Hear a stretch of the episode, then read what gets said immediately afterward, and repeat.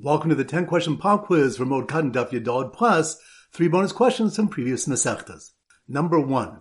Which daf do you learn that any amount of business is prohibited on Chol Moed? That's on daf.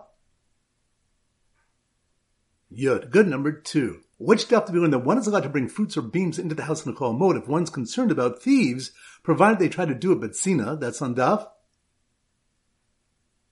Yud Beis. Good number three. Which daf do we learn that if one worked on Chol and then died, his son may keep his earnings? That's on daf.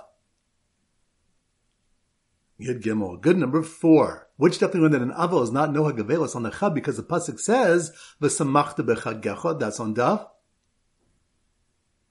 Yud Dal. Good number five. Which daf do we have a Malchus review regarding what is permitted when it comes to covering cut figs on Chol? That's on daf. Yud Gimel. Good number six. Which daf do we learn that one may sell to sellers and pay workers who have nothing to eat on Chol? That's on daf. Yud Gimel. Good number seven. Which daf do we learn that the laws of Chol are like the laws of Kusim? You cannot derive one from the other. That's on daf. Yud Beis. Good number eight.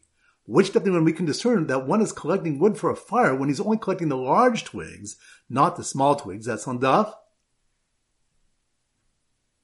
Yud. Good number nine.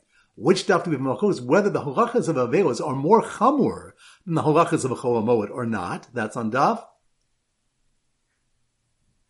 Yidov. Good. And number ten. Which daf we learn that the source for ein ma'arvin simcha b'simcha is learned from the dedication of the base of Mikdash? That's on daf. Tes. Excellent. Now the three bonus questions. Number one. Which daf in the Shlomo Melech was not counted with the three emperors that ruled the world because he also ruled over the upper worlds? That's on daf. Yidolf and Megillah. Good number two. Which daf do we have a malchokas? If a chick hatched on Yantiv is muksa, that's on daf. Vav and Be'er. Good. And number three. Which daf do we when the person should suffer together with the tzibur like Moshe Benu did during the milchama with Amalek? That's on daf. Yidolf and Taanis. Excellent. So that concludes today's pop quiz. This is Rabbi Avram Golden Zichu wishing a great day and great learning.